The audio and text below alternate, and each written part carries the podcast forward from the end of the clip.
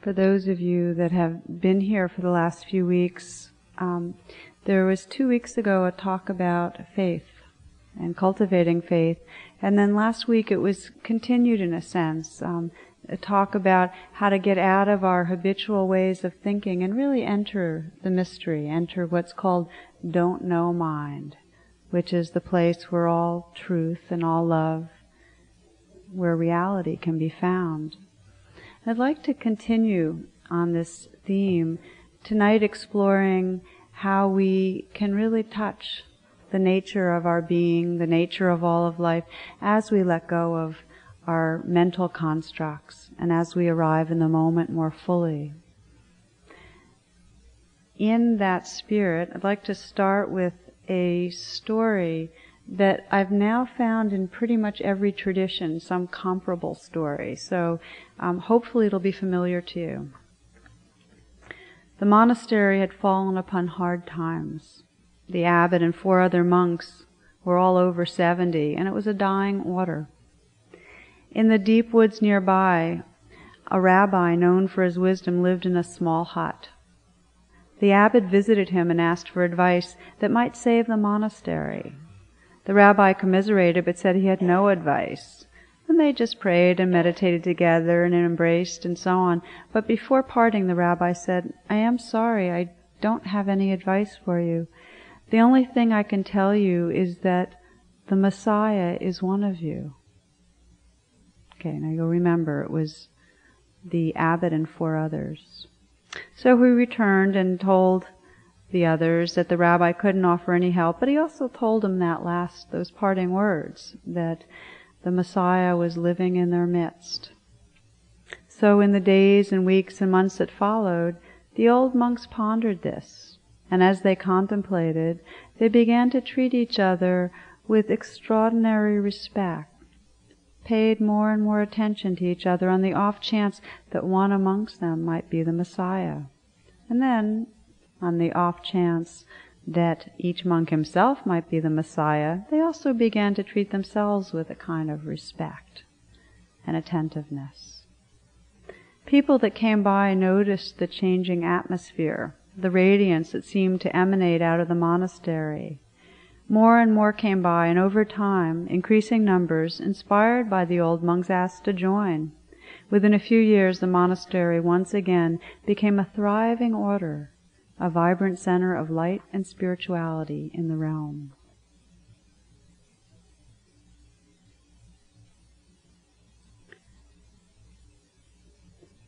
Now, for whatever the tradition, this same message that Buddha is not out there, that what is divine and sacred is right here and it's in this room.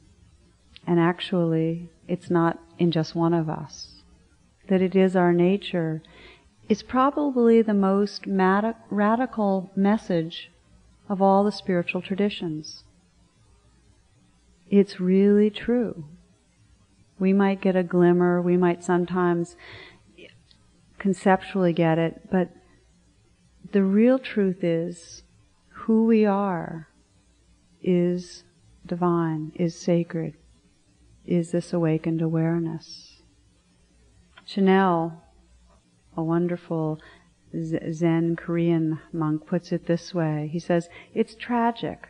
People have been deluded for so long. They do not recognize that their own minds are the true Buddhas. They do not recognize that their own natures are the true Dharma. They want to search for the Dharma, yet they still look far away for holy ones. They want to search for the Buddha, but they will not observe their own minds. All the Buddhas of the past were merely persons who understood their minds. All the sages and saints of the present are likewise merely people who have cultivated and understood their minds. All future meditators should rely on this truth as well. I hope that you who cultivate the path will never search outside. The nature of the mind, the heart, is unstained. It is originally whole and complete in itself.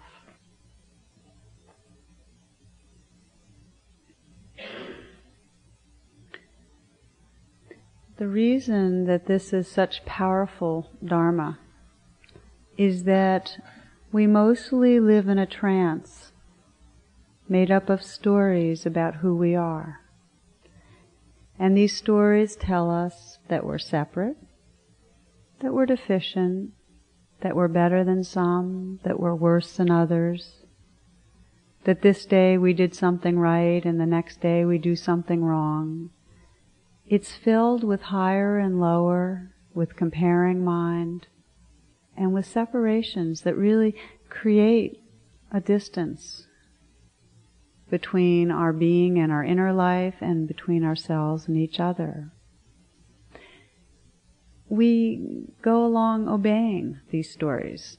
They tell us what we should do, how we should try to fix ourselves, how we should treat others. Thomas Merton puts it this way. He says, before we can become who we really are, we must become conscious of the fact that the person who we think we are, here and now, is at best an impostor and a stranger.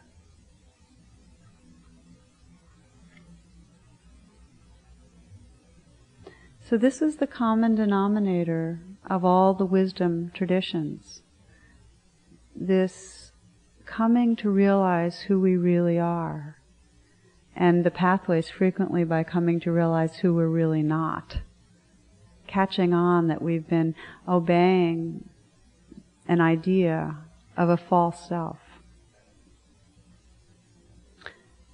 I've mentioned in here before this kind of growing appreciation for how Eastern cultures greet each other. Namaste. And it keeps striking me the, the, difference between how in the West or here in America we see each other and go, hey, or hi, you know. And in many Asian countries, there's really this palms together, bowing, namaste. You know, the word namaste. It means I see the divine spark in you. What a way to greet people. I mean, can you imagine if even one little percent of your awareness was communicating and experiencing that with each greeting? Can you imagine how that would radically transform our relationships? In a way, this is the spiritual path, this waking up and bowing to our own being, to each other, with the eyes that can see. To see God, Buddha, awakened awareness.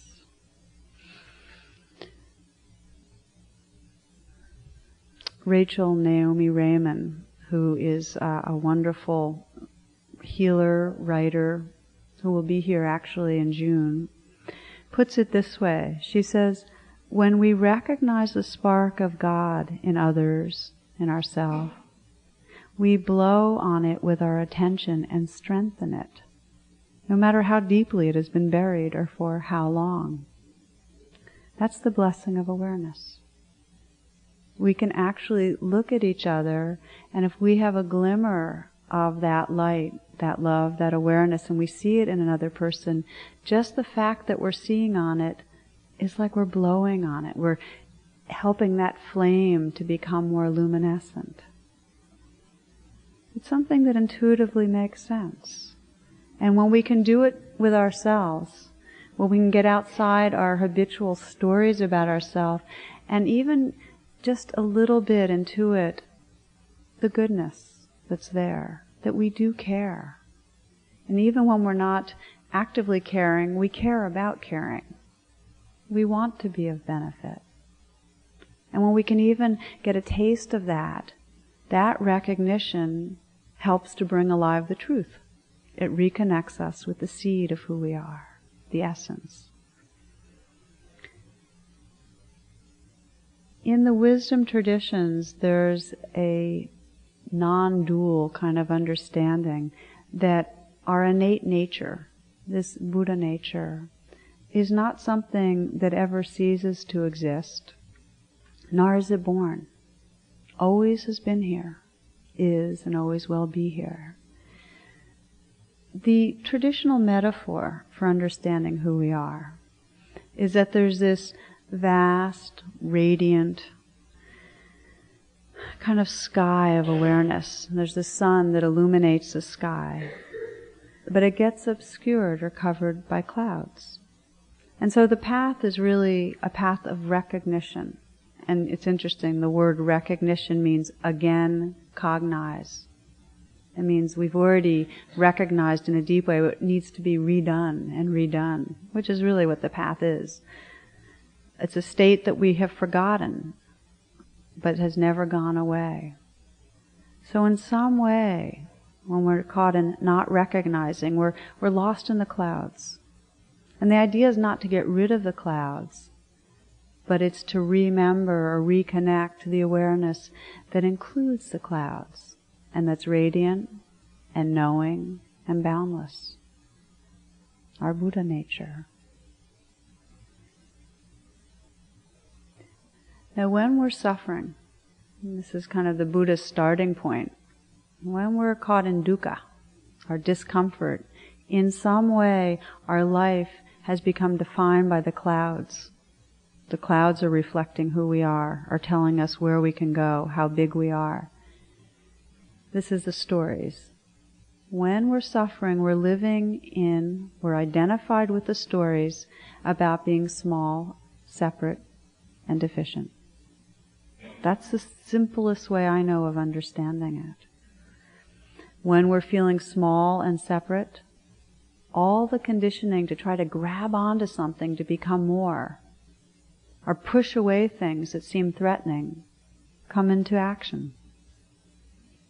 There's this idea when we're caught in these stories of small self that happiness is out there and it's only achieved by getting something that's not here or by pushing away something that is here. And this is the self-clinging mind. This is the root of all the clouds. The most basic idea that we cling to. I'm separate, I'm deficient, now is not okay. It's reinforced and reflected in our culture. I sometimes forget and then get caught off balance almost by how much of our culture is advertising. That there's this constant effort to sell us on things, and it's powered by the greed to be different, the wanting to be different, that now is not enough. And it's ongoing. It's like wherever we go, somebody's trying to sell us on having more of something because now is not okay. Or how to protect us against something bad about right now. I sometimes share here things I that people send me, and this is one of the most recent, and it's about advertisements that um, that kind of went a, went askew a bit. German Shepherd, 85 pounds, neutered, speaks German, free. Full size mattresses, 20 year warranty, like new, slight urine smell. Nordic Track, $300, hardly used, call chubby. nice parachute, never opened, used once, slightly stained. Free, farm kittens, ready to eat. That's awful. I'll only read one more. This is outside a secondhand shop. We exchange anything, bicycles, washing machines, etc. Why not bring your wife along and get a wonderful bargain?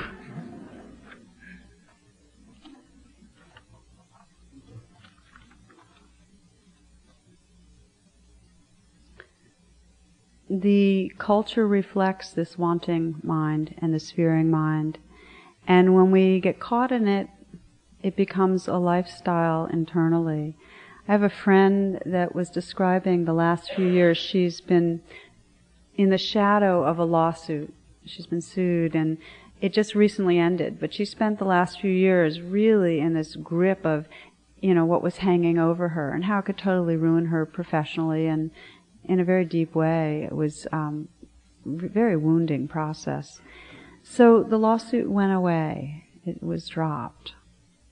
And then she found that she was so habituated to organizing around that as a worry that she felt this groundlessness, like she didn't quite know who she was. It was so unfamiliar not to have that to worry about. And she said that she started experience this kind of existential anxiety. It's like if there wasn't that to fix on, there had to be something. It was like free floating anxiety, and she just couldn't find where to put it because her familiar way was kind of removed. And it reminded me of how so many of us go through life, like kind of this sense of worry, waiting for something to attach to, but it's kind of just floating there. Ken Wilber called it this primal mood of anxiety that if we sense we're separate, there's this undercurrent of something's not okay. And if there's not something specific to worry about, we just feel that angst we get so used to creating stories about what's not okay and what can go wrong. Most of our stories, our worry stories, are about what's around the corner that can go wrong.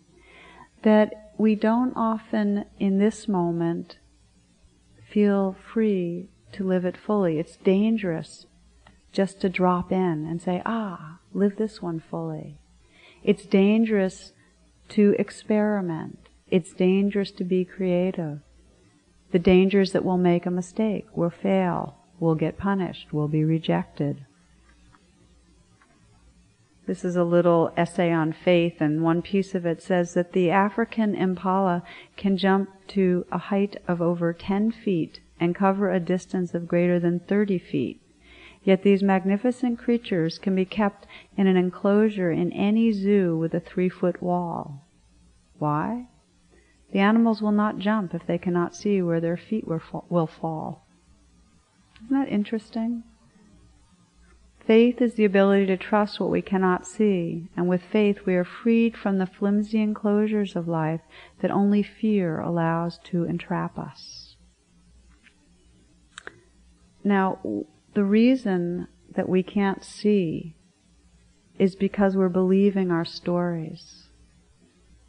I had um, a woman that I counsel over the phone call me last night, and she said that she's beginning as she meditates to put aside her ideas of how far she can go on the spiritual path.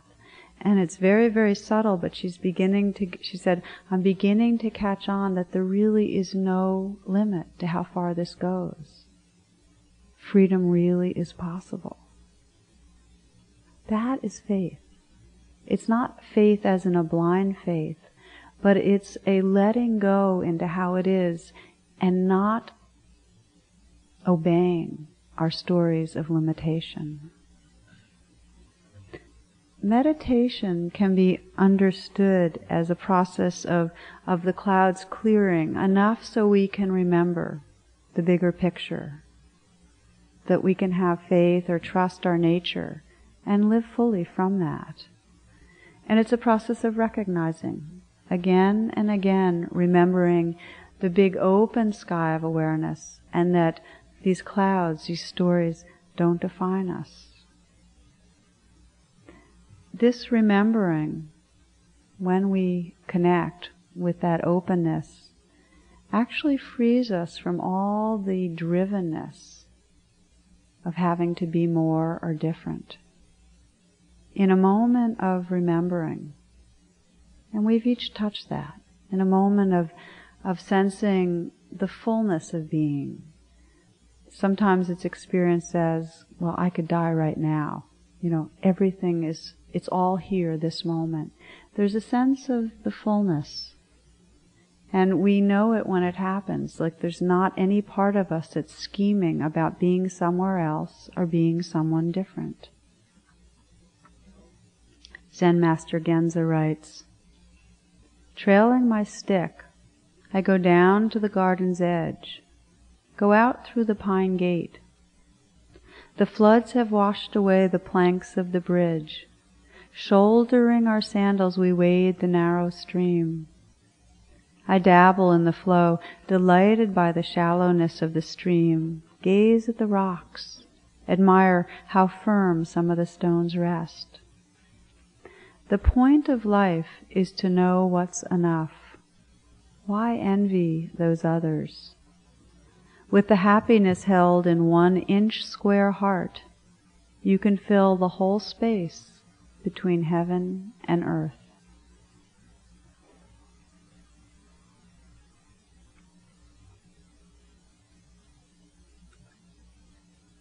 The point of life is to know what's enough. Is this moment enough? Can you drop all the ideas and actually sense the fullness, the completeness of this moment? Are you enough? Is it possible to accept just how you are this moment? This is it. We postpone enough. We have some idea that in our life, either on a personal or spiritual level, that we're moving towards possibly maybe that, but it's not here now. And as long as that's our habit to sense enough is down the road, we keep living with that habit we keep on postponing. It's not like you do that habit for 75 years and all of a sudden get there. What we're learning in any sitting is to recognize how we're postponing our life and gently and courageously touching into what's right now. Now, what happens when we touch into what's right now is that we sometimes touch into all the angst, all the feelings of fear and wanting that we've been running from, that have been driving us. So our practice, because that creates such a swirl, because it creates such busyness, is that we learn to use an anchor, like the breath, to just come back and know that we're going to leave again. And there's not one of us sitting here that sits down to meditate and just empties the mind and is experiencing in a non-dual way this sense of Buddha nature without any interferences. None of us are doing that, I don't think. If anyone is, let's chat. but you know what I mean. I mean, it is the nature of mind to get stirred up, to grasp, to avoid, to just generate story after story, to get lost in its stories. So that's how it is. That's, that's part of our conditioning. It's not something to think is unspiritual or wrong. And it is our potential to begin to see that, to see the clouds. And in a moment of seeing, in a moment of seeing, ah, I've been in a story, having thoughts about tomorrow, yesterday, in that moment, there's a bit of freedom. We're no longer inside the cloud. We're re-recognizing the space, the sun, radiance.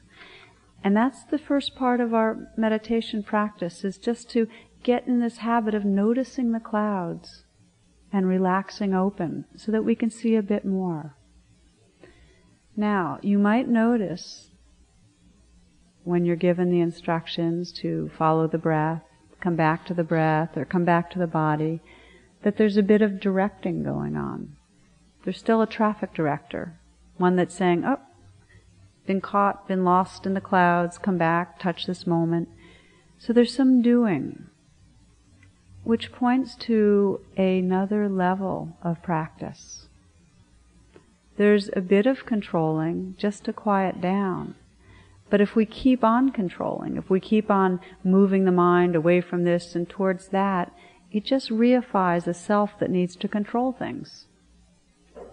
So, as the Buddha described our practice, where we really land up is with what's called choiceless awareness. As the clouds begin to thin and there's less being lost in the busyness, our practice is more and more to simply notice what's happening and let go. Relax. It's in a moment of recognition and relaxation that the divisions, the dualities, the separation dissolve. It doesn't happen when we're controlling our mind, when we're saying, hey, wake up out of a thought, hey, go back to the breath. It happens when we realize the clouds and then let go and relax and be present. What happens when we try to relax and be present is we frequently encounter this habit of contracting again, over and over again. Now, one of the best descriptions I've ever heard of noticing these contractions, noticing all this urgency to reconstruct a reality and to do something, control things, because that's what we're trying to do, is this description from Joko Beck. And she describes our emotional contractions our efforts to protect ourselves as a spasm and cause the ceaseless chatter of our inner, our internal dialogue, the imaginary film. And the turning point comes when we realize that this spasm is on the road that leads to freedom. In other words, it's part of who we are. And that what could be said is that we're perceiving under the imaginary film a certain profound sensation of a cramp, of a paralyzing grip, of a mobilizing cold. And it is on this hard couch, immobile and cold, that our attention should remain fixed, as though we tranquilly stretch out our bodies on a hard but friendly rock that was exactly molded to our form. Now I'm going to translate a little. Here we are in practice, and we sit and we spend some time at the beginning of a sitting, noticing when the mind wanders and coming back to the breath. The reason we do this, so we're not completely lost in the busyness of our stories, not completely inside the clouds. What can happen as we get a little more skillful is that there's some space between the clouds. We begin to get that there's awareness and there's thoughts coming up, not just living inside the film, inside the story. But then what happens? We're not so much in the stories. What we encounter is all that energy that's driving the stories, the fears, the wants. That's what's called the contraction, this bodily kind of intensity that we've been running from. So our practice is then to pause and simply rest in that.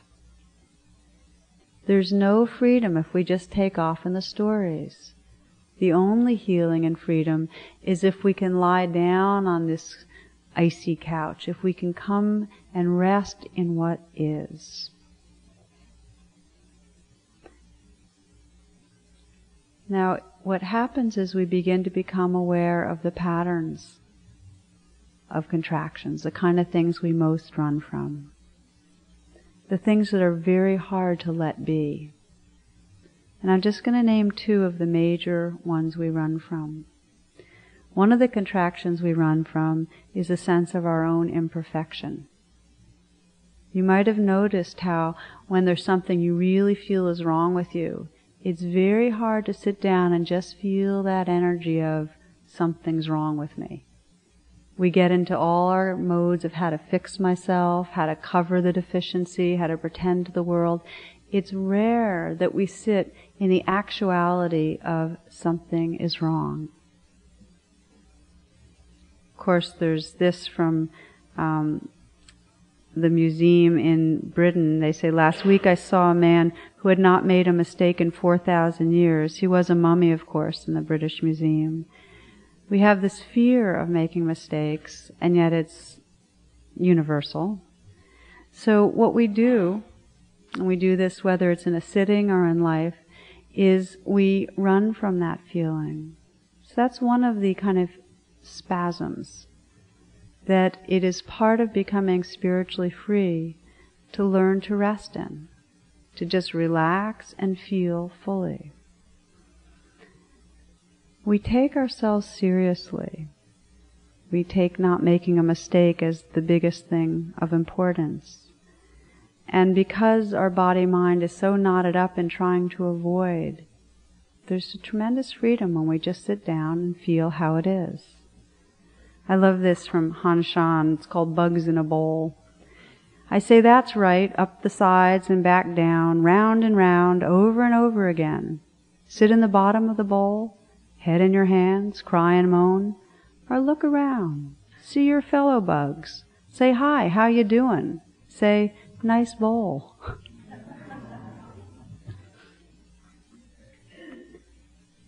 So not living so much in these stories of personally what's wrong with me or what's wrong with you or what's wrong with life. Being willing to rest in that gives us a kind of openness and freedom. So that's one of the contractions that's very hard to face up to. Imperfection. The other one is the inevitability of loss. The dying that's going on all the time. Impermanence.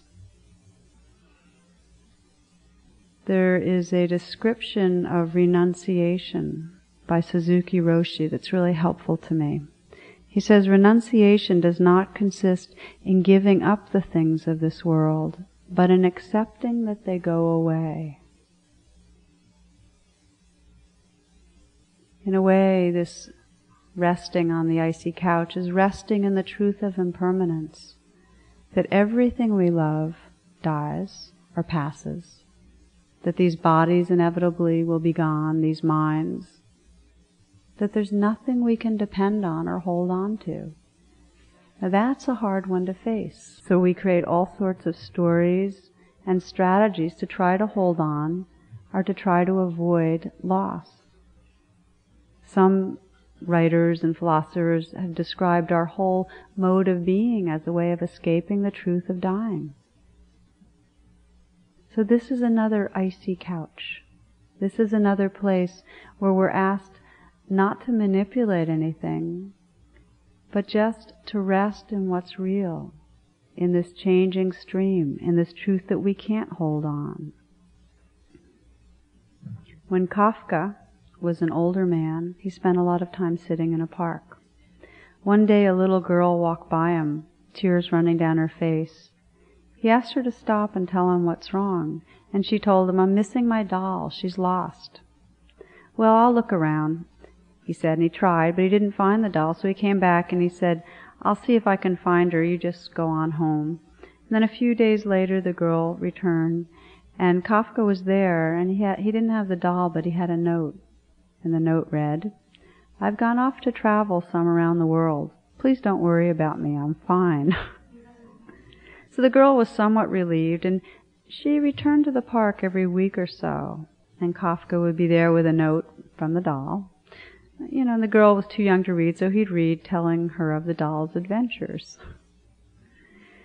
Well, Kafka got much sicker over time, and then he went to the park for his last visit there. And this time he had brought a doll. And he handed it to the girl and said that the travels had really changed her. as thing as travels and adventures do. Well, some years later, when the girl was a young woman, she found and read a note that had been rolled up and placed in the doll's hand. And this is what it said. You will lose everyone you love, but the love will always return in new forms.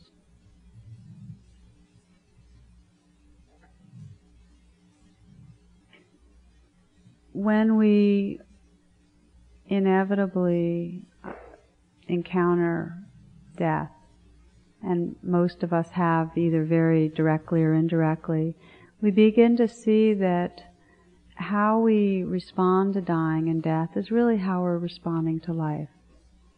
And I've had in the last year some really extreme contrasts in what I've witnessed, and especially um, oh, in the last maybe eight months, two different friends lost their moms.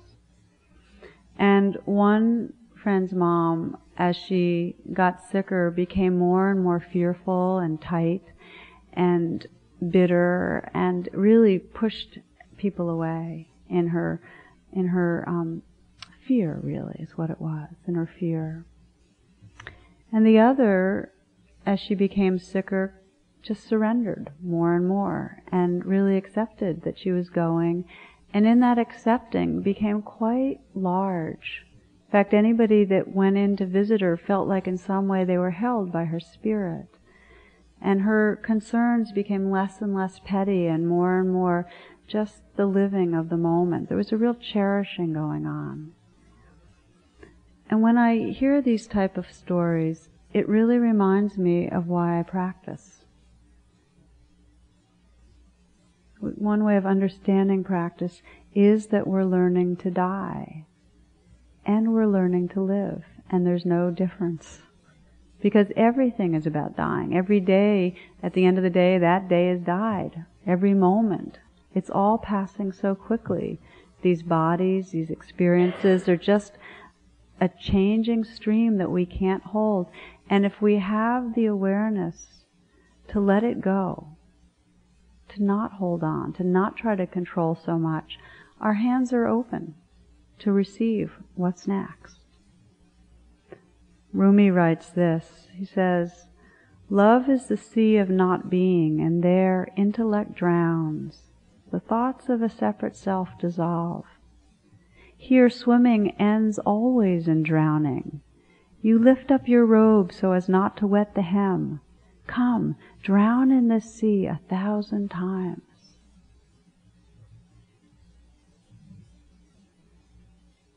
This lying down into the moment, resting on the icy couch, not avoiding the difficulties, is a way of surrendering and dying.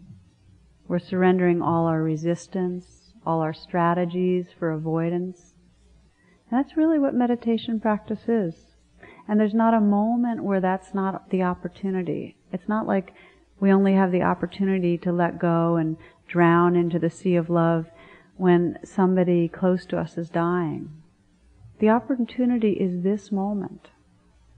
This moment just to drop what we're holding on to. Drop our ideas about what's supposed to happen. Relax open from any kind of holding or controlling and rest in what is. And sometimes what is will be difficult. And sometimes it'll feel very, very spacious. And that too doesn't matter. There's a sense as you deepen on the path that it's all equal. Pleasant, unpleasant. And that what matters is the quality of relating. Can we relax the grip? Can we let go into the stream? This is the heart of formal practice. We prepare the environment by concentrating on the breath and quieting the mind. But the essence of our practice, what connects us with our deepest nature, is this just this simple recognizing what's happening and letting go. Letting go. Letting go and yet noticing what's happening again and again. And we do it through our body and we do it through our mind. We let go as we relax our body and just feel what's here. We let go as we notice thoughts and not push them away, but pause and open and sense what is true. Now let me read you from Punjaji, one of the great non-dual masters. And the question is, what is this interval between the thoughts that come? Because this is where the juice is. If we're not inside the clouds, What's between and around? So listen. In that interval is consciousness. Between two clouds there is an interval, and that interval is the blue sky. Slow down the thoughts and look into the intervals. Yes, look into the intervals and pay more attention to the interval than the cloud. Where the first thought has left and the other is not arisen, that is consciousness. That is freedom. That is your own place, your own abode. You are always there, you see. Shift the attention. Change the gestalt. Don't look at the figure so much, look at the background. If I put a big blackboard the size of the wall here and marked it with a white point and asked you, what do you see? 99% of you will not see the blackboard you will say, I see a little white spot. such a big blackboard and it's not seen, and only a little white spot, which is almost invisible, is seen. It's fixated on. Why? Because this is the pattern of the mind to look at the figure and not the blackboard, to look at the cloud and not the sky, to look at the thought and not at consciousness. That's all the teaching is. Always look to consciousness. Always look to consciousness and know this is what you are. This is your own place, your own abode. Stay here.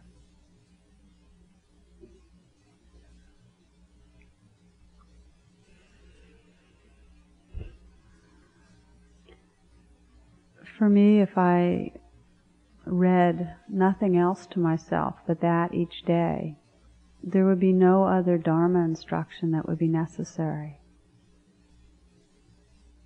Our essence is this radiant, wakeful, loving space. It includes the clouds, the waves, but it's not defined by that. And to know that as truth, we need to relax this habit of fixation of sticking to these ideas and stories and clouds and look deeply into our nature. Look at the space between thoughts. In a moment of genuine looking, the split between the looker and what is seen dissolves. There's just vast expanse. There's the changing stream that reveals itself. When we really look, I'm going to invite you to try this more in a few moments in our last meditation. When we really look into the space, we don't find anything. You can try. If you look into right now who is listening to this talk, go ahead and try.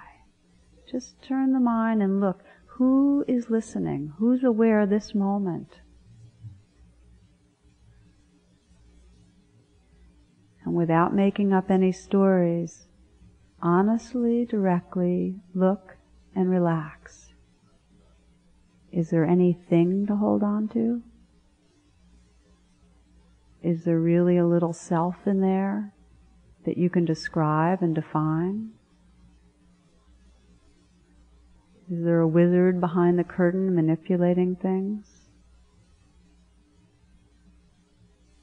It said that there's nothing there, yet in this not finding, totality is discovered. The actual recognition of who we are, of this source of our being, is remarkably effortless. It's just a looking into the looker and relaxing. Looking into our nature. This is the essence of our practice. We need to prepare some, each of us. Because we're so caught in the stories, we need to relax the mind, to focus, to gather. But to really discover the truth of our nature, simply looking into awareness itself, and then relaxing. So staying for this final meditation as you are. If you need to adjust, please feel free. We'll just spend a few moments looking into the looker.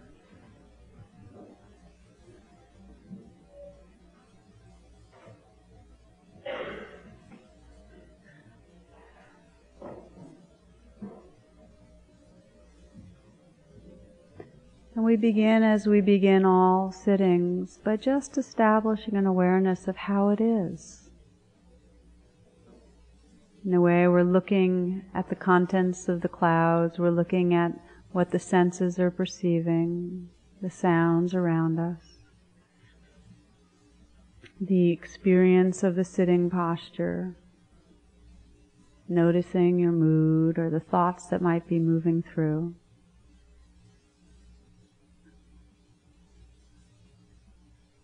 And then letting your intention be to notice the thoughts and stories, and to begin to sense the space between and around them. When there's no thought, just looking into awareness. Who's here? Who's aware? Look and then without any strain, just relax into what is seen. Become the space that's between the clouds, between the thoughts. Become that sky of awareness. You'll notice another thought will pop up. Notice it and then pause again looking into awareness. Who's aware? What is aware?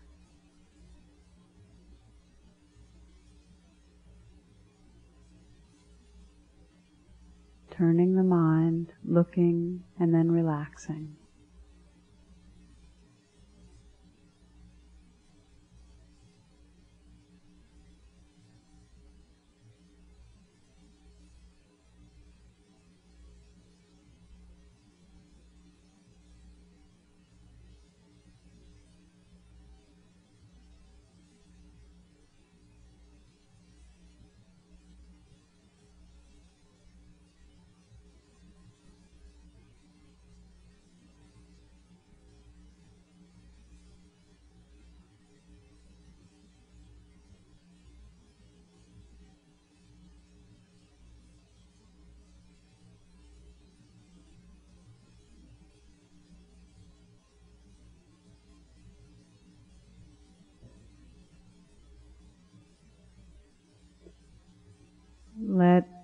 The awareness of thoughts be an invitation to look into the space between thoughts, around them.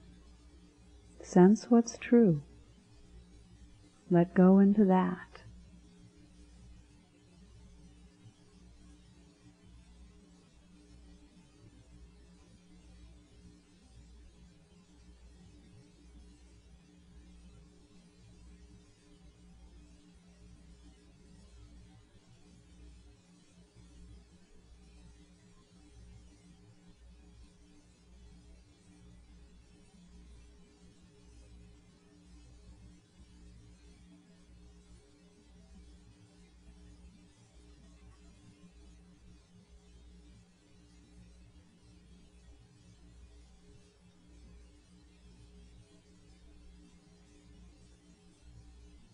Again, the words of Punjaji. Before the beginning, you are pure consciousness. You are the fullness of love, in love, and the emptiness of awareness. You are existence and the peace beyond peace. You are that screen on which all is projected. You are the light of knowledge, the one who gave the concept of creation to the Creator. Forget what can be forgotten and know yourself. Know yourself to be that which can never be forgotten. You are the substratum on which everything moves. Let it move. You are now. You are nowness. What I is there which can be out of this now? You are truth, and only the truth is.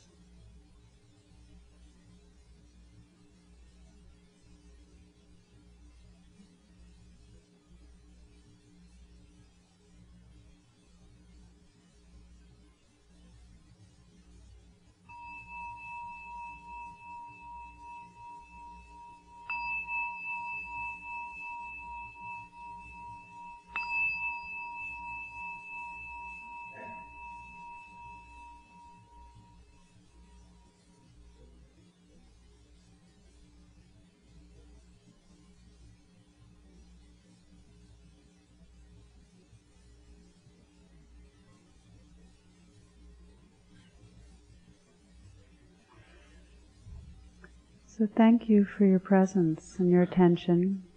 Just like to make a few comments about tonight's talk and then open it with about five minutes for questions. Um,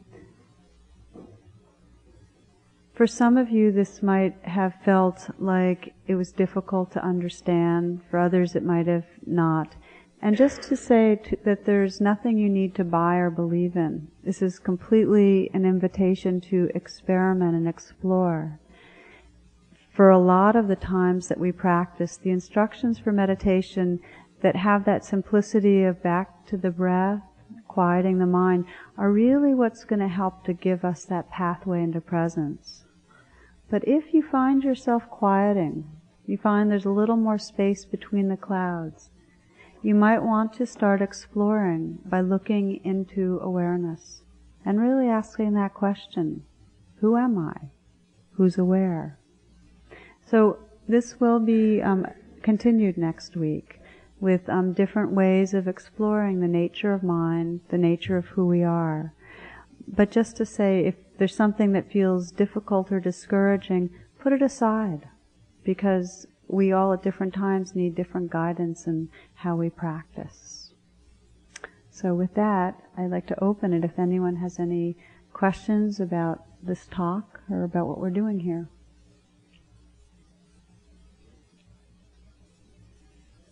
or a sharing on what you noticed tonight when you just sat and attended. Yeah. And just speak loud if you can.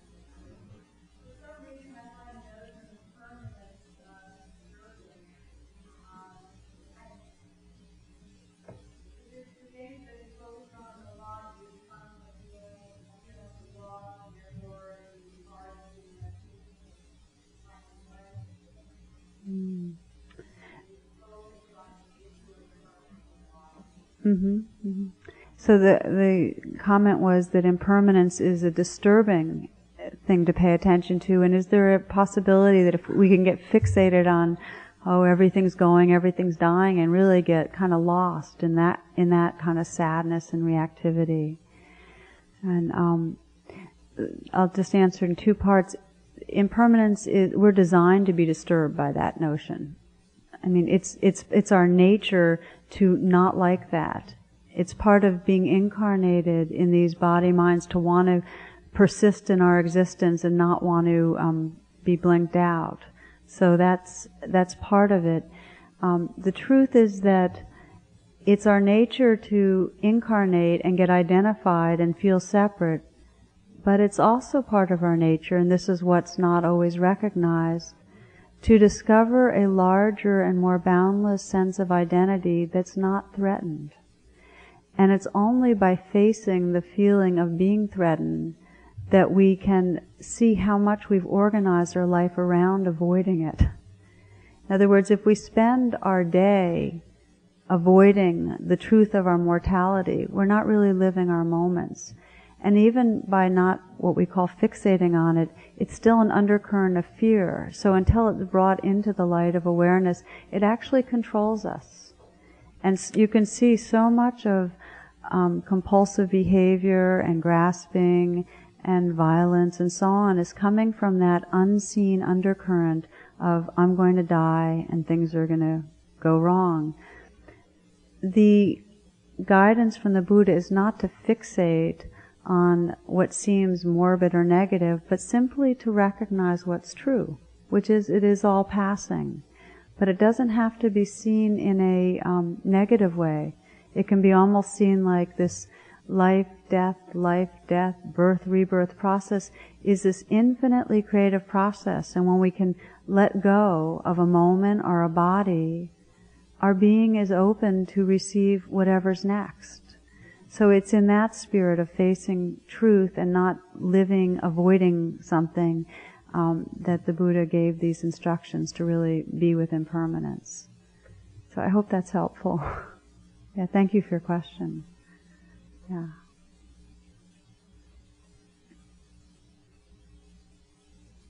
His uh, language, by the way, in the scriptures about it is that there's one thing, the not seeing of which perpetuates our suffering and the seeing of which can free us. And that is the seeing of this suffering, this way that we avoid. And as soon as we see it, we're not so caught in it. Okay, anyone else?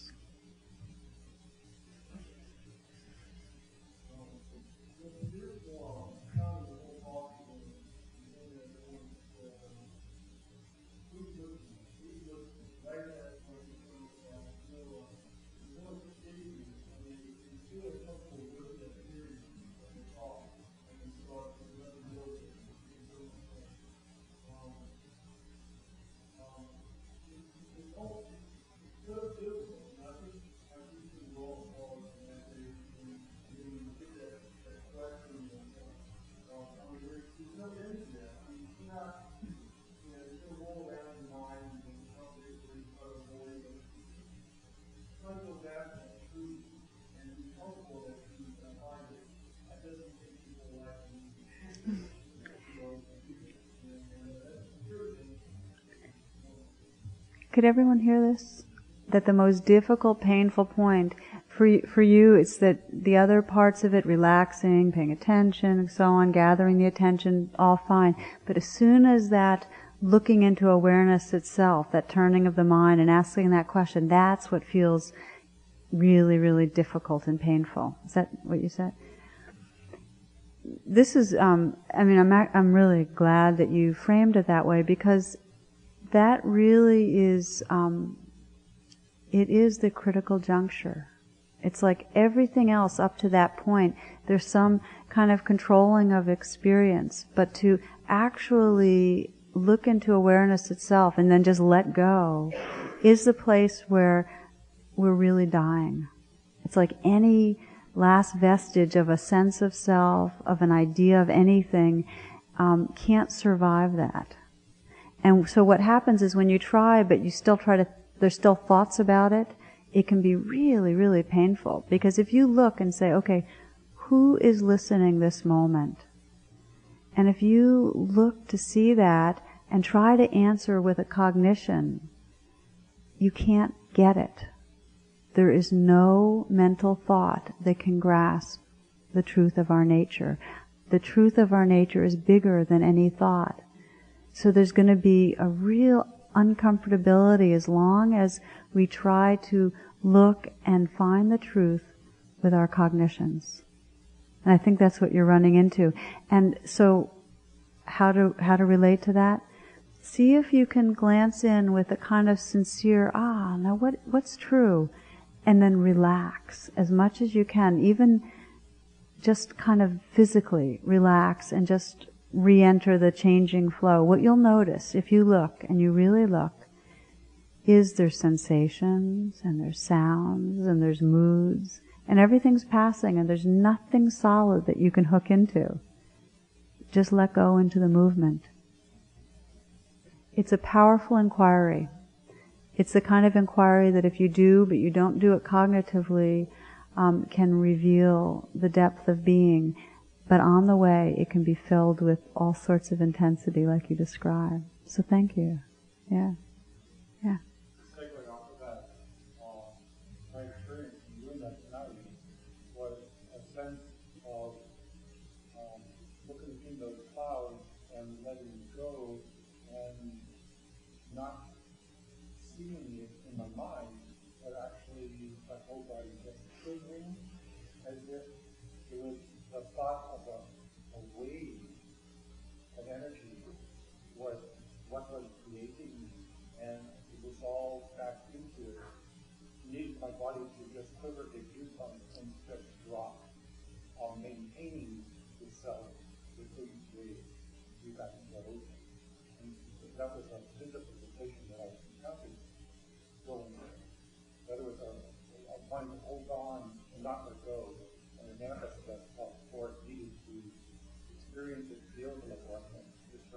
Right.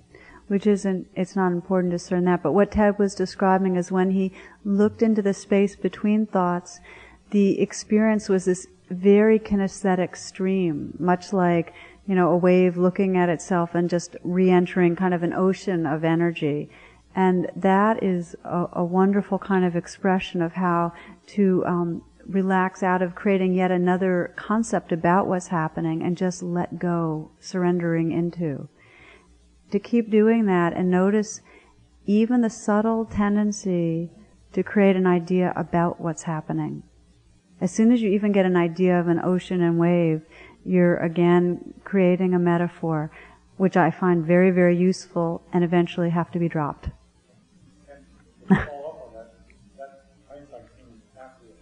right.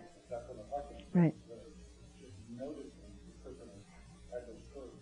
Right. So in the midst, there's no story. And if you keep doing this, because inquiry, and we're going to be exploring more of this, this kind of questioning into like our nature, um, the, you can have a real fresh experience and then do it three times later and find that there's a subtle tendency to take the third time ago experience and slap on a frame of reference. So this is just an invitation to be alert to the sneakiness of the conceptual mind. It is very sneaky. It wants to explain things and is afraid of the mystery.